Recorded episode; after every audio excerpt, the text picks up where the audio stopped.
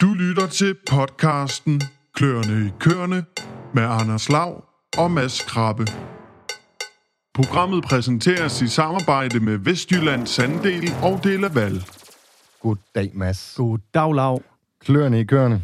Det er jo blevet tid til Den evige omgang kløerne i køerne. lige præcis. Det er i denne episode nummer 24. Yes. Yes. Det er sådan, øh, den her episode, der har jeg ladt mig inspirere inden for gruppen Malkekvæg. Mm. Og øh, årsagen til, at øh, Du er jo meget på Facebook. Det jeg kan vi godt er i den afsløre. grad meget på Facebook. det har du ret i. Jamen, jeg er simpelthen blevet inspireret, og, og øh, dagens gæst, det er Arne Dahl. Han sidder her ved siden af os. Lad os præsentere ham lige om lidt og få ham til at fortælle mm. lidt mere om, hvem han egentlig er. Men årsagen til, at vi sidder her med Arne Dahl, det er på grund af et Facebook-opslag. Yes. Og øh, faktisk lidt sjovt, så øh, aller, aller første gang, vi øh, udgav en podcast fra Landbrugspodcasten, der var det jo igen i inspiration Mm. fra et større Facebook-opslag i Malkekvæg. Det er Så jeg rigtigt. synes lige, det var lidt sjovt, at øh, det er cirka 100 programmer senere, så, øh, Så vender vi tilbage så til vender rødderne. vi tilbage til det, lige præcis. Men det er jo en super gruppe, og det er jo et sted, hvor vi... Øh, hvor man må sige, at alle med, med lige præcis interesse i malkekvæg, de, øh, de virkelig har mulighed for at spare, og der er mulighed for at komme med sine meninger og holdninger. Jeps. Og det må man så også sige, du Arne, velkommen til, Tak. at øh, du har været ude med, øh, med, med lidt af et opslag, fordi øh, situationen er jo sådan set den, at du har sat hele livsværket til salg. Nemlig. Jeg tænker, at vi allerførst lige skal have dig præsenteret lidt mere, end hvad vi har gjort nu, udover at du øh, hedder Arne Dahl. Men øh, hvis du nu lige starter med at lige fortælle lidt mere om dig selv og jeres øh, livsværk indtil nu. Jamen, øh, altså, det, det jeg er jo så nordfynboer, og det er lidt usædvanligt, når vi nu snakker køer, for der er ikke så mange køer på Nordfyn, men, men øh, det kan godt lade sig gøre at have køer på Fyn. Okay. Det kører. Yes. Ja. Og jeg starter, jeg starter helt tilbage, eller overtager i princippet min forældres ejendom. Det er en, det er en øh, slægtsgård, og de havde før køer tilbage i, i 1985. Mm. Og der kommer jeg så ind øh, i et IS, og, og det kører vi fem år, og vi udvider til 60, tror jeg, og fik på det tidspunkt, jeg tror mine forældre, de havde 42-43 hektar. Jeg køber selv 17 der i 85, så, så har vi har 60 køer og 60 hektar. Så er det sådan gået slag i slag. Jeg tror... Overtager du den fuld der? Uh, i efter... Nej, det gør jeg ikke i 85. Det gør jeg... Vi, vi kører IS i fem år. Så, så Yes. jeg starter mm. i... Så det var cirka i 90, så jeg Ja. har overtaget den som, som fuld. Yes. Men altså, jeg bliver, i- vi bliver jo i Ar, eller det hed jo ikke Arla, det hed MD Foods dengang, der, der bliver man jo egentlig andelshaver med det samme, selvom du var, altså du kørte IS. Så, Okay. så jeg startede med at blive andelshaver i Arla i, i 85, Mm. og har sådan Yes. set været i alle årene siden. Der var Arla en helt anden størrelse, end den er i dag, kan man sige. Der var et, jeg har også i en hel del af årene været folkevalgt i det der MD Foods, indtil det blev Arla. Ja.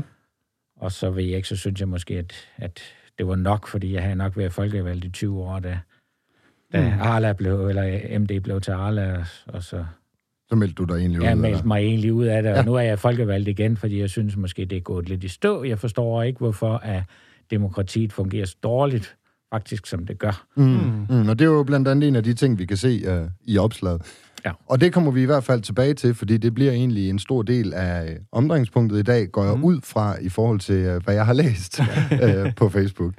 Hvis vi lige... Uh, hvor er du i dag i forhold til ejendommen? Jamen, øh, i dag har ejendommen 600 køer, og vi laver vel rundt regnet 6 millioner kilo mælk om året, og det, det er Arla, ja, Hjerte 1-mælk, altså vi har ikke køerne ud, men vi leverer Arla non-GMO og Arla Hjerte 1-mælk. Mm. Yes. Det har vi egentlig, jo, der er vi jo i den heldige situation på øerne, at vi har kunne få lov til at, at levere en, den lidt højere prismælk altid, fordi det, der er ikke så meget mælk på øerne, og, og det vil sige, det er nemt at komme og hente. Og Mm. med mig henter de sådan, nu henter de hver anden dag, en lang periode, har de hentet hver dag. Og det Og det er simpelthen for at kunne levere frisk mælk i ja, for at butikken. kunne levere frisk mælk, og vores mm. mælk er meget ofte endt på Slagelse Mejeri. Okay. Jeg ikke sige, at det altid gør det, men meget ofte er det endt på Slagelse Mejeri. Hvad Fordi- hedder det? De der... Altså, det var bare... Nu tænkte jeg lige, du... Du overtog, eller der, da du øh, skulle... i- Du startede overtagelsen, der havde I 40 køer, og så udvidede de til 60. Ja. Hvordan var det? Altså, var det et stort kvægbrug dengang, eller hvordan var det helt almindeligt? Det ved jeg nemlig ikke noget om. Nej, det var ikke et lille kvægbrug i hvert fald. Mm, det, var, det var nok sådan det, man gjorde som, som, som dreng dengang. Altså, man, øh, der var, var rigtig mange øh, kvægbrug på en 30, 50 køer, og 60 til 100, det var sådan, det var mange køer. Okay, okay. Mm. Så, Og så 600 køer i dag, det er jo sådan, hvad er det? Er det meget gennemsnitligt, eller er det sådan lidt Ej, over? det er godt over ja, gennemsnit. det er over vil jeg mene. gennemsnit, ja. det er nok godt over gennemsnit. Ligger det ikke på en par hundrede Jeg gennemsnitligt? tror jo, øh, at man leverer godt et par millioner kilo i hvert fald, Mm. mm. Ja, i som en Okay. gennemsnitslandmand. Så. Yes, jamen, så er jeg med. Men det er jo noget af et foretagende, du har fået bygget op. Der er rimelig meget tag på ejendommen, må man sige, hvis der skal huses øh, 650 øh, dyr. så vidt jeg kan huske, så er der cirka halvanden hektar under taget. Det er noget i den stil, plus ja. minus der løs. Det er pænt. Det er, det er alligevel noget en slat. Så Så kan man flyve med dronen, selvom det regner. kan, kan man ikke det alligevel? Jo, oh, det kan godt være. Det kommer an på, hvor glad man er for den. Men ja, så sker der så simpelthen det, at jeg øh, den ene morgen først når at læse øh, Landbrugsavisen og ser, at øh, der er simpelthen kommet en, ja, jeg var lige ved at sige, kæmpe ejendom til salg over på Fyns Land. Kort efter, så øh, går du også selv til tasterne, og øh, der skriver du så simpelthen et øh, større oplæg inde på øh, Facebook-gruppen Malkekvæg, hvor til du ligesom uddyber og fortæller, hvorfor I har valgt at sætte det her 37 års lange livsværk øh, til salg. Jeg øh, bliver så inspireret, som jeg indledte programmet med, Mads, og mm. synes, at øh, det kunne også være sjovt at få dig ind i studiet til ligesom at, at sætte nogle ord på øh, lige præcis øh, de her tekster, du har lavet. Så jeg ved ikke, hvor vi sådan skal starte hen, Arne, men altså, et er jo altså, gården den er altså sat til salg. Man kan vel bare starte med at spørge, hvorfor? Ja, men hovedårsagen, det er jo, at mine børn ikke vil. Det, det er hovedårsagen. Mine børn Okay. synes ikke, at, at uh, mælkeproduktion er attraktivt at arbejde med, så, så det vælger de fra. Ja. De synes, vi har arbejdet for meget, for mange timer, og de synes også, øh, at, at de kan få en karriere i andre erhverv, der giver et bedre udkomme simpelthen. Det, de tjener flere penge, og de har færre arbejdstimer. Mm. Yes. Så først, først og fremmest, børnene er ikke interesseret. Nej, det er de. Og det er jo ligesom det, der så gør, at I starter nogle tanker om, jamen, hvad gør vi så? Og så gør vi så, gør vi så det, at vi øh, forsøger at ansætte en, et, eller ja, vi søger efter driftleder, kan man sige. Mm. Og, og, og det har vi haft meget svært ved at finde. Øh, vi har ikke fundet nogen, der kunne løfte opgaven, kan man sige. Det, det er også en stor opgave, altså det er, og det er en rigtig stor opgave nu, fordi vi, vi sådan med det arbejdskraft, vi kan skabe, eller kan ikke skabe, men skaffe i, Ja, kan i finde. Danmark, kan finde, jamen det er meget uh, ulandstalende, det er meget østeuropæere, det er, Mm. og, og de er jo ikke fagligt uddannet, ret mange af dem. Og, og på den måde, så, så er det blevet en anden form for opgave, end det var, da jeg startede, og egentlig har haft i mange år, fordi at i hvert fald der, hvor vi har været på Fyn, der har vi haft relativt nemt ved at have danske elever og danske medarbejdere. Mm. Vi har faktisk altid, øh, næsten altid haft stort set kun danskere. Det, har ikke, øh, det er ikke sådan, hvad skal man sige, øh, det som man nok ser mange steder herover, at man måske allerede for 10 år siden gik over til at have østeuropæere i en eller anden form ansat. Vi har faktisk altid kunne finde nogle danskere, fordi det var, der var ikke så mange andre kvægbedrifter, så hvis man havde lyst til at arbejde med kvæg, så Ja. søgte vi, og vi fik, og vi fik også uopfordrede ansøgninger. Mm. Ganske mm. mange, jeg vil sige, det er nok løgn at sige, at det halve af de ansatte, vi har haft igennem årene, har været uopfordret, men det er rigtig mange. Okay. Okay. En god tredjedel har i hvert fald, det er bare nogen, der er kommet og spurgt, om vi kan have et job til dem, og så sagde jeg, jamen, okay. Og mange af dem har så været elever, der skulle gå på Dalum eller Korinth Landbrugsskole, Yes. eller vi har også haft en hel del på, Lade, øh, på Ladelund, dengang den var, den var levende. Og, Ja. og Inden det øh, Ja, blev en lagt sammen med Kærgaard, eller hvordan det var, det fungerede. Ja, Riber Kærgaard. Ja. Ja. Altså, det har vi syntes for sjovt. Det har været en fantastisk oplevelse, alle de her unge mennesker har haft noget at komme ind og byde, med, byde på. Og, og på den måde, så, og de var jo interesseret i driften. Mm. De var selvfølgelig også interesseret i at tjene penge, det er vi vel alle sammen, men, men primært var de interesseret i driften. Mm. Og det føler du måske ikke øh, østeuropæiske arbejdskraft er på samme måde? Ikke på samme måde, de har en anden, de er opdraget anderledes, de er nok opdraget til at, og hvad her det, og, ja, hvad skal vi sige, at lystre. De er opdraget til, at der, der går en, en chef og holder øje med, at de gør det, som han siger, de skal gøre, og hvis de kommer til at tænke ud af skabet, så får de faktisk skæld ud for det. Det vil sige, at de er ikke vant til, som en dansker er, at tænke selv. Mm. De, de er vant til at, at være meget mere kæftrit retning. Ja. Ja. Følge deres arbejdsopgaver i løbet af dagen. Ja, og, og det må jeg erkende, at hverken min kone eller mig, vi er fælles om det. Vi er, at den type mennesker, vi er, vi er nok den type, der sætter os ved et bord, som vi sidder her, og så mm. snakker vi om, jamen det der, det gik galt ud i det hjørne der, kunne vi ikke, uh, kunne vi ikke lige rette det lidt ind? Og, Ja. og det har altid virket. Vi har altid kunne få det til at fungere. Vi har egentlig leveret nogle for, fornuftige resultater. Så skal det ikke være nogen hemmelighed, at i 2012, der køber vi så egen, en ejendom med nogle flere køer, så vi kommer fra 400 til 600 køer. Ja.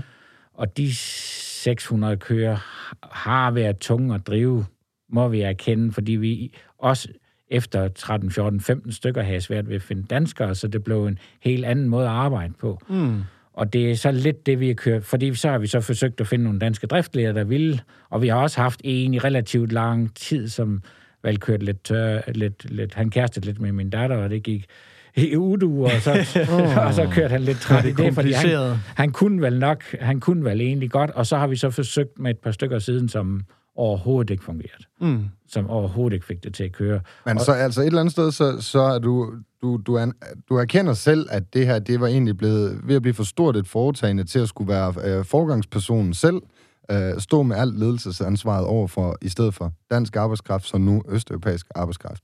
Helt sikkert, ja. Så, så der anerkender I, og så, så går I simpelthen ud og, og efterspørger øh, noget hjælp, en driftleder, i form af en driftleder. Ja, det gør vi. Yes. Mm. Det kan man jo sige, det er jo for det første, så er det jo en selverkendelse, det her med at sige, jamen jeg er ikke en dygtig leder lige på det her punkt, jeg har brug for en, øh, noget assistance, eller øh, for netop at, øh, hvad kan man sige, øh, få farmen til at vækste endnu mere, har man brug for nye øjne på bedriften. Mm. Mm.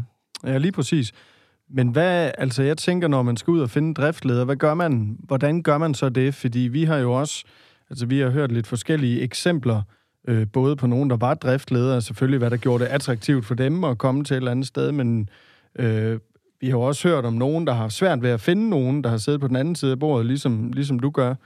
Øhm, hvad, hvad gør man så egentlig? Altså går man ud og prøver at headhunt nogen, pege på nogen, man ved, der er gode, eller hvad har I, hvad har I prøvet? Hvad det har har I vi gjort? jo, ja, det har vi jo gjort. Altså, vi har jo egentlig haft øh, en virksomhedskonsulent fra Sagro til at, at lege med de der ting for os, og, og vi har også øh, haft øh, flere, hvad skal man sige, eksempler inden og, til interviews, og, og, og der har også Mhm. været kørt øh, diskprofiler og, Hmm.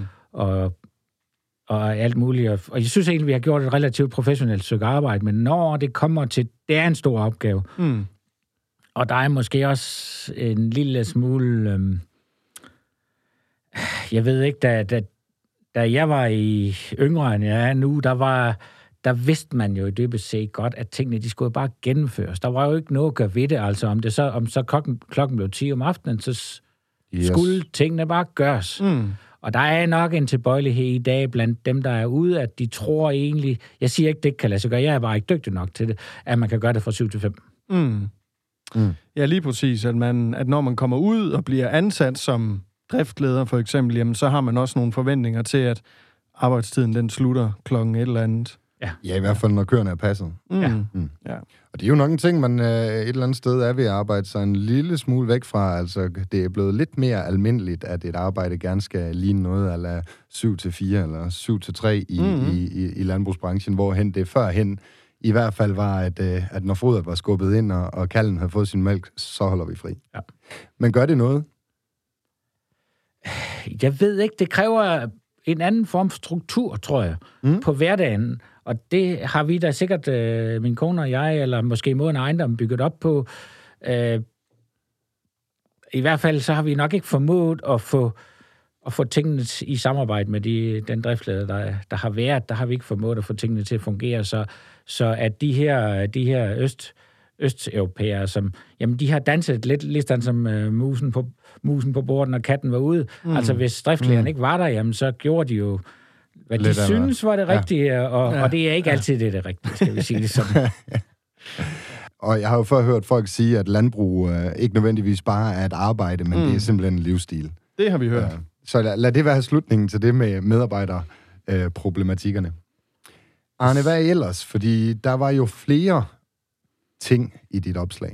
Jamen ellers, det næste, som vi står og, og synes er ved at blive lidt træls, det er jo, at der er rigtig, rigtig mange myndigheder, og, og i virkeligheden også vores eget mejeri, der har fået der har fået en form for kontrolfunktion over for os, som, som jo gør, at, at de kommer og kontrollerer os, os og de der kontrollanter, de har jo hvide kasketter på, og, og gevaldigt fint i tøj alle sammen, mm. og, og de, øh, de har jo en form for politifunktion i forhold til, hvis det, det vil sige, hvis de ser et eller andet, de synes ser forkert ud, så skal vi rette det. Mm. Det, har ingen, det har sådan set ingen betydning, om vores dyr bliver passet godt, og om de lever, og de giver meget mælk, og de forholdene er i orden for dem. Hvis de falder over et eller andet, de ser, mm. så skal det rettes. Ja. Og, og, og der var jo sådan lidt ældre bundemand som mig jo nogle gange grine lidt i skægget, fordi uh, at øh, der kan jeg jo godt være fræk. Nu sidder jeg over for et par knægte det her i, i mine øjne, som, som ikke har fået de første grå hår endnu.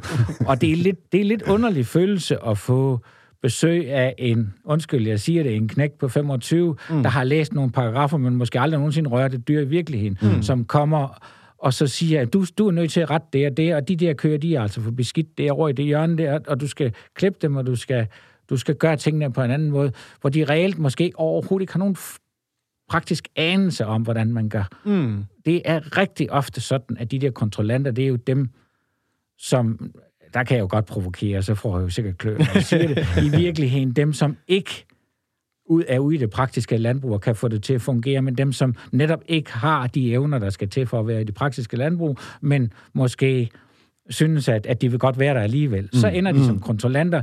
altså, der, der, der var sådan en... Arne, du får så meget kontrol i den kommende uge, du gør. jeg kan, altså, det, det er provokerende, det ved jeg godt, men, men det skal man også en gang imellem være. Mm. Fordi det er jo Altså lidt ligesom parkeringsvagten, øh, der går, der går hernede på gaderne, at parkeringsvagten, det er også en bestemt type menneske. Jeg vil aldrig nogensinde ansøge jobbet som parkeringsvagt. Det er det sidste, jeg skal blive, når, når jeg kommer herfra. Og det samme bliver kontrollant ved, ved bønder. Det vil jeg aldrig være. Fordi at, at du er jo nødt til, for at have den kasket på, så er man nødt til at påpege nogle ting, mm. som værende forkert. Og lige præcis det her med at påpege nogle ting, og den her tillid imellem, øh, øh, ja, for dig, der er det så Arla, øh, og så ud til, til lige præcis dit landbrug, den synes du simpelthen, den er ved at være for voldsom? Det synes jeg er mistillid, for det er jo ikke tillid, det er mistillid. Det er jo mistillid. Det er fordi, de ikke tror, at vi reelt gør tingene godt nok. Mm. Altså, de tror på, at vi, hvad skal man sige, i princippet snyder og bedrager, at vi, at vi, når vi snakker Arla, non-GMO-kontrol, jamen så skal alle, hver eneste læs foder, vi, vi modtager, det, det skal være dokumenteret på et stykke papir med stempel fra og, og, og, og al vores dyrevelfærd og afsætning af dyr og omsætning af alt det der, det skal, det skal igen med en papirmølle uden lige. Uden lige. Mm-hmm.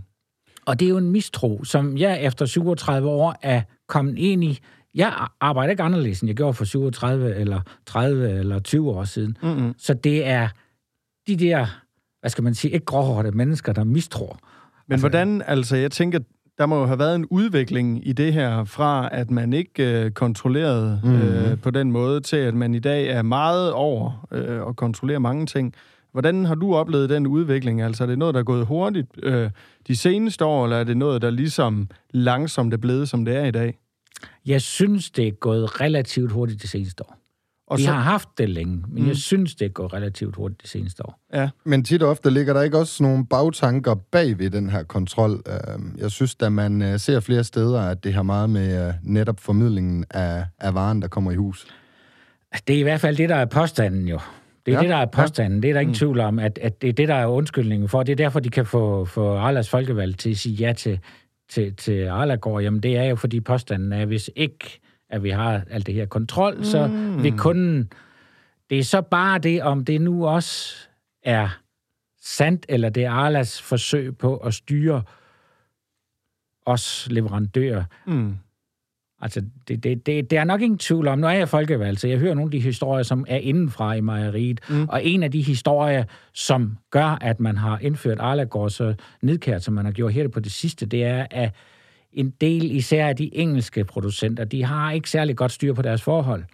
Så, men når det nu man ikke har styr, så er man nødt til at overføre, da man har One Arla, mm. jamen, så skal det også mm. gennemføres ja. i Danmark og Sverige, hvor det ellers generelt fungerer nogenlunde. Man har nogenlunde styr på foderplaner, mm. man har nogenlunde mm. styr på det hele.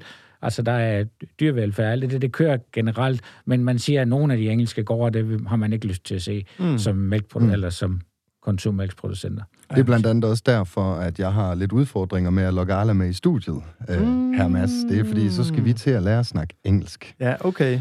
Ja. det, kan godt, Det er jo- det kan godt blive hårdt. Det er jo på, øh, ja, kan man ikke kalde det verdensplan, de, øh, de gerne vil operere.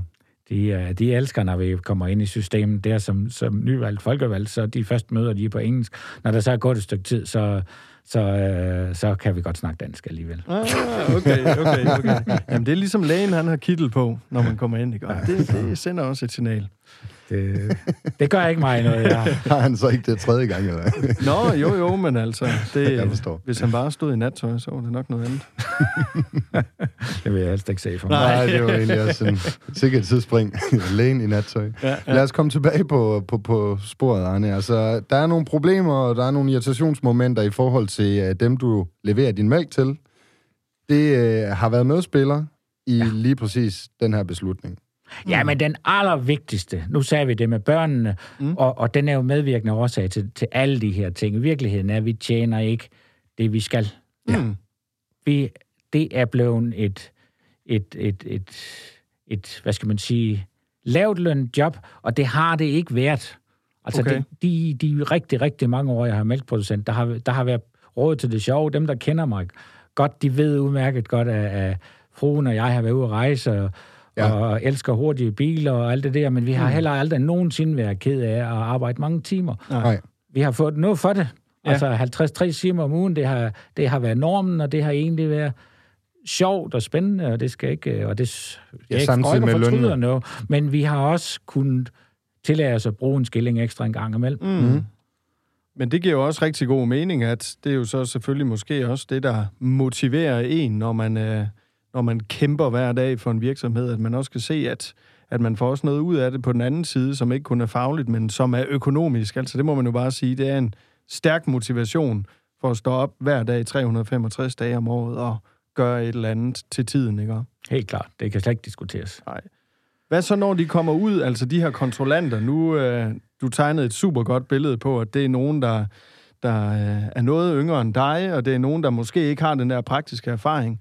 Men det er jo nogen, der har en kæmpe stor magt i forhold til din virksomhed derude, og det er jo nogen, der kan dreje på nogle knapper, som, som måske gør, at man bliver presset, når de står derude og siger, at du skal sådan, og du skal sådan. Altså, er det måden, de kommunikerer på? Øh, er det, altså fordi, øh, som skolelærer er jeg jo også vant til, at min øh, skoleleder kan komme ind og observere min undervisning, for eksempel.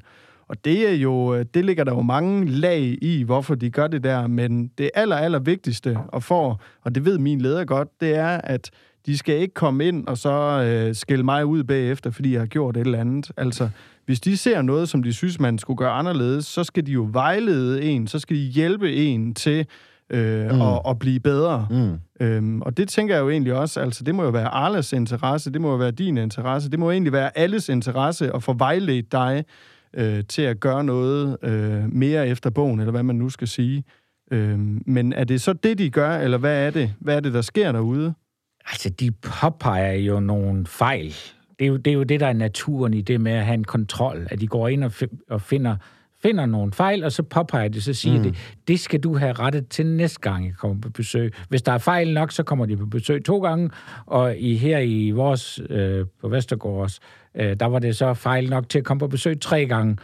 Så, så, så det, altså, og det skal jeg da gerne indrømme, at det var den sidste gang, for lige at gøre den hurtigere kort, det var, mm. at vi har en skraberrobot, der kører og skraber spalterne ved et hold kører, og den, den har jeg strækket et stykke tid, og, og det Laval, som passer den, de har ikke rigtig kunne finde ud af, de har været på besøg to gange i perioden, og, og den strækkede så igen den dag, hvor han var der. Mm. Så skulle han jo så komme igen tre uger efter, eller fire uger efter, strækker den tjekke det, og nu tror jeg, den kører, mm. fordi nu har han fundet den fejl. Det var en eller anden dum føler et eller andet sted, som ikke virkede. Men sådan, noget, sådan virker mekanik i landbrug. Ja. Det er min erfaring, at, at hvis man går i så små sko der, jamen, så vil der af og til være en situation, hvor du skal komme tre gange, fordi øh, Og det er faktisk der, du ligger. Altså, det er, det, de der, går i for små sko. Det kan jeg simpelthen ikke ja. se mig selv i det der. Nej. Mm, mm, Fordi det kommer til at ske. ja. Det vil jeg godt skrive under på. Og der kan man 100%. sige, altså der kunne man jo, altså der kunne man jo sige, der var du jo i gang med en proces for at få løst dit problem, men alligevel så, selvom du har gjort alt, hvad du kan, så får du stadigvæk lov til at stege, stege lidt i, i bogen der på, på den sorte liste. Jeg sidder og tænker lidt, hvad så? Der må være andre ting, der også har påvirket. Ja, det ved jeg. Jeg har selv læst dit opslag. Og blandt andet øh, politikens verden. Og øh, måske hele den her omstilling, landbruget går igennem. Hele den her situation, øh, klimaaftryk. Og ja, I er jo så mange ord, der nu hører til uh, hele diskussionen omkring klimaet. Men øh, er det ikke også rigtigt forstået, at det har en indflydelse på beslutningen? Det har det jo helt klart, fordi at, at kvæg det, vi snakkede om før med, at, øh, at vi nok ikke synes, vi får nok for det mere. Mm. Altså, vi reelt arbejder øh, lidt, lidt lidt som et hamster i et hjul, at vi kører og kører og kører, men, men når det kommer til stykket, jamen, så gør Arla listerne, om de gjorde her til den her måned, de satte prisen ned, fordi deres omkostninger stiger. Ikke fordi vores omkostninger stiger, men fordi deres. Så, så laver de lige det nummer, de sætter en eurocent ned, og for mig er det en månedsløn mm. til en medarbejder ja. om måneden, der mm. forsvinder der. Mm.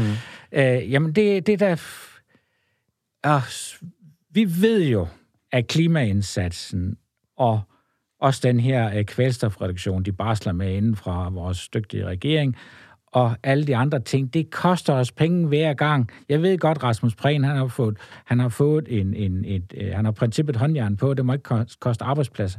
Men jeg føler måske, at det har det allerede gjort, for vi er allerede så langt ud, så dansk mælkeproduktion har rigtig, rigtig svært ved at klare sig. Mm. Jeg uden at vide det med sikkerhed, så, så inden, min egen sag i hvert fald, at 60 store mælkeproduktioner var til salg i Danmark, inden at min ejendom kom til salg. Ja. Og det er nok kun overfladen, vi kan se, for i virkeligheden, så er det nok sådan, at rigtig, rigtig meget af dansk mælkeproduktion er til salg. Mm. Folk er ved at være kørt ret i systemerne. Ja. Men altså, hvad, hvad kan man sige, hvis vi nu, hvis man nu ligesom uh, tager det for gode varer, at at den der omstilling, det er noget, vi på en eller anden måde skal i gang med? Altså, kan man, kunne man have gjort det anderledes, eller hvad, hvad tænker du om det? Jamen, man er i hvert fald nødt til at, at, at, at prøve at finde... Altså, jo, du kan sagtens kvæle mælkeproduktionen, mm. og det tror jeg, jeg frygter, det kommer til at ske. Jeg frygter mm. det rigtig, rigtig meget, at det her, det kommer til at betyde en helt anden form. Når vi kigger hinanden i øjnene om 10 år, hvis vi kommer til det, jamen så er mælkeproduktionen i Danmark anderledes. Mm. Og sandsynligvis voldsomt decimeret. Så du spor om, hvordan det vil se ud fremtidigt?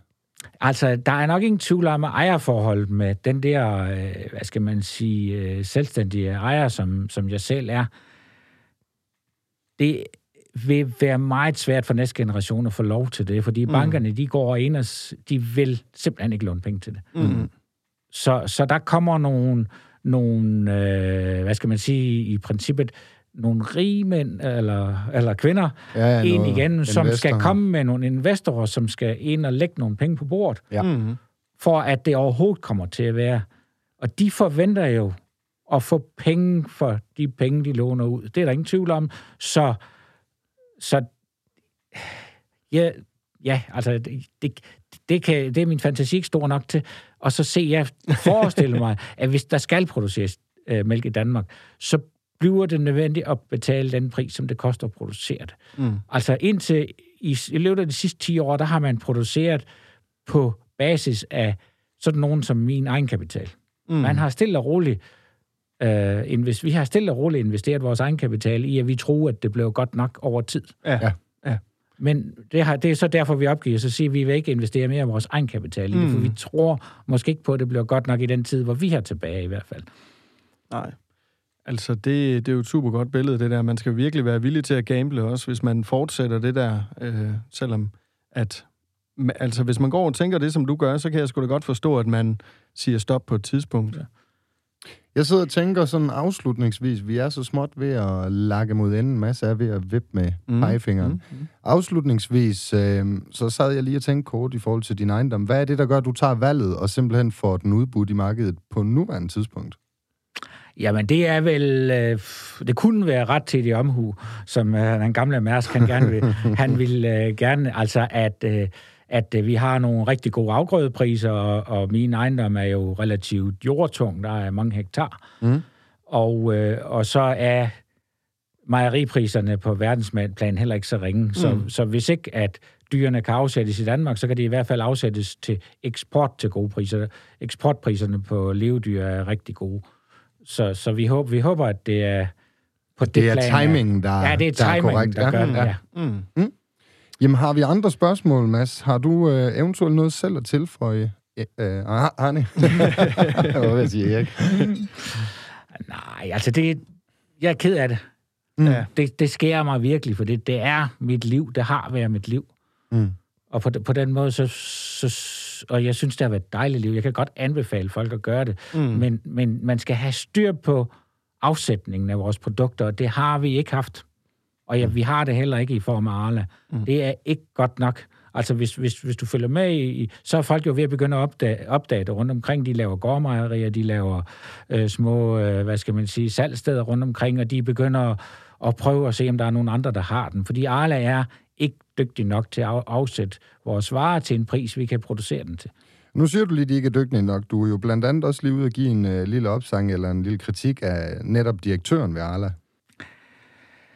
Jeg forstår jo ikke, når man alt det, vi lige har snakket om med, at, at, at mælkeproduktion er i dyb, dyb krise, at man så ikke tager fat ved brændnælden, hvor helt nede ved råden, og så siger, når vi nu ikke de sidste 10-15 år har formået at, at lave en dækkende afregningspris til andelshaverne i Arla, jamen hvor kommer det så fra? Mm. Hvad er det, der er årsagen til det? Og så siger jeg, at de, i virkeligheden, hvis det havde været et aktieselskab, og at aktionærerne havde været ved at gå for lidt i store tal, så havde direktøren ikke været den samme.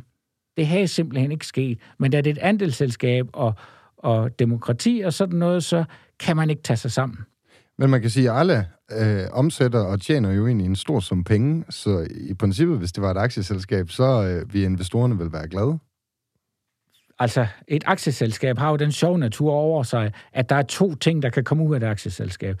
Det er aktieudbytte, som er det, som vi får i andelsselskab, og så er det aktiekurs, som er fuldstændig ligegyldigt i et andelsselskab. Og langt, langt de fleste aktieselskaber, jeg kender, de har større fokus på deres aktiekurs, end de har på deres udbytte. Det er ikke særlig interessant for øh, en, der har mange penge og få et stort udbytte, men det er interessant, at hans aktier stiger, for det skal han ikke betale skat af, så længe han ikke realiserer det. Udbytte skal han betale skat af mm. løbende, så derfor så, så er, skal et andelsselskab drives på en anden måde et, mm. end et aktieselskab. Helt anden måde. Jamen Arne, jeg synes ikke, vi kan nå længere, og jeg vil sige mange, mange tak, fordi du øh, vi tager vejen fra Fyns land og så herover til øh, lille lokale Varde til, øh, til en hyggelig snak med os. Og øh, som altid også øh, tak til dig, Mads, som evigt sidder ved siden af mig. Selv Fornøjelse. tak. Og til lytterne. Tak, fordi I lytter med.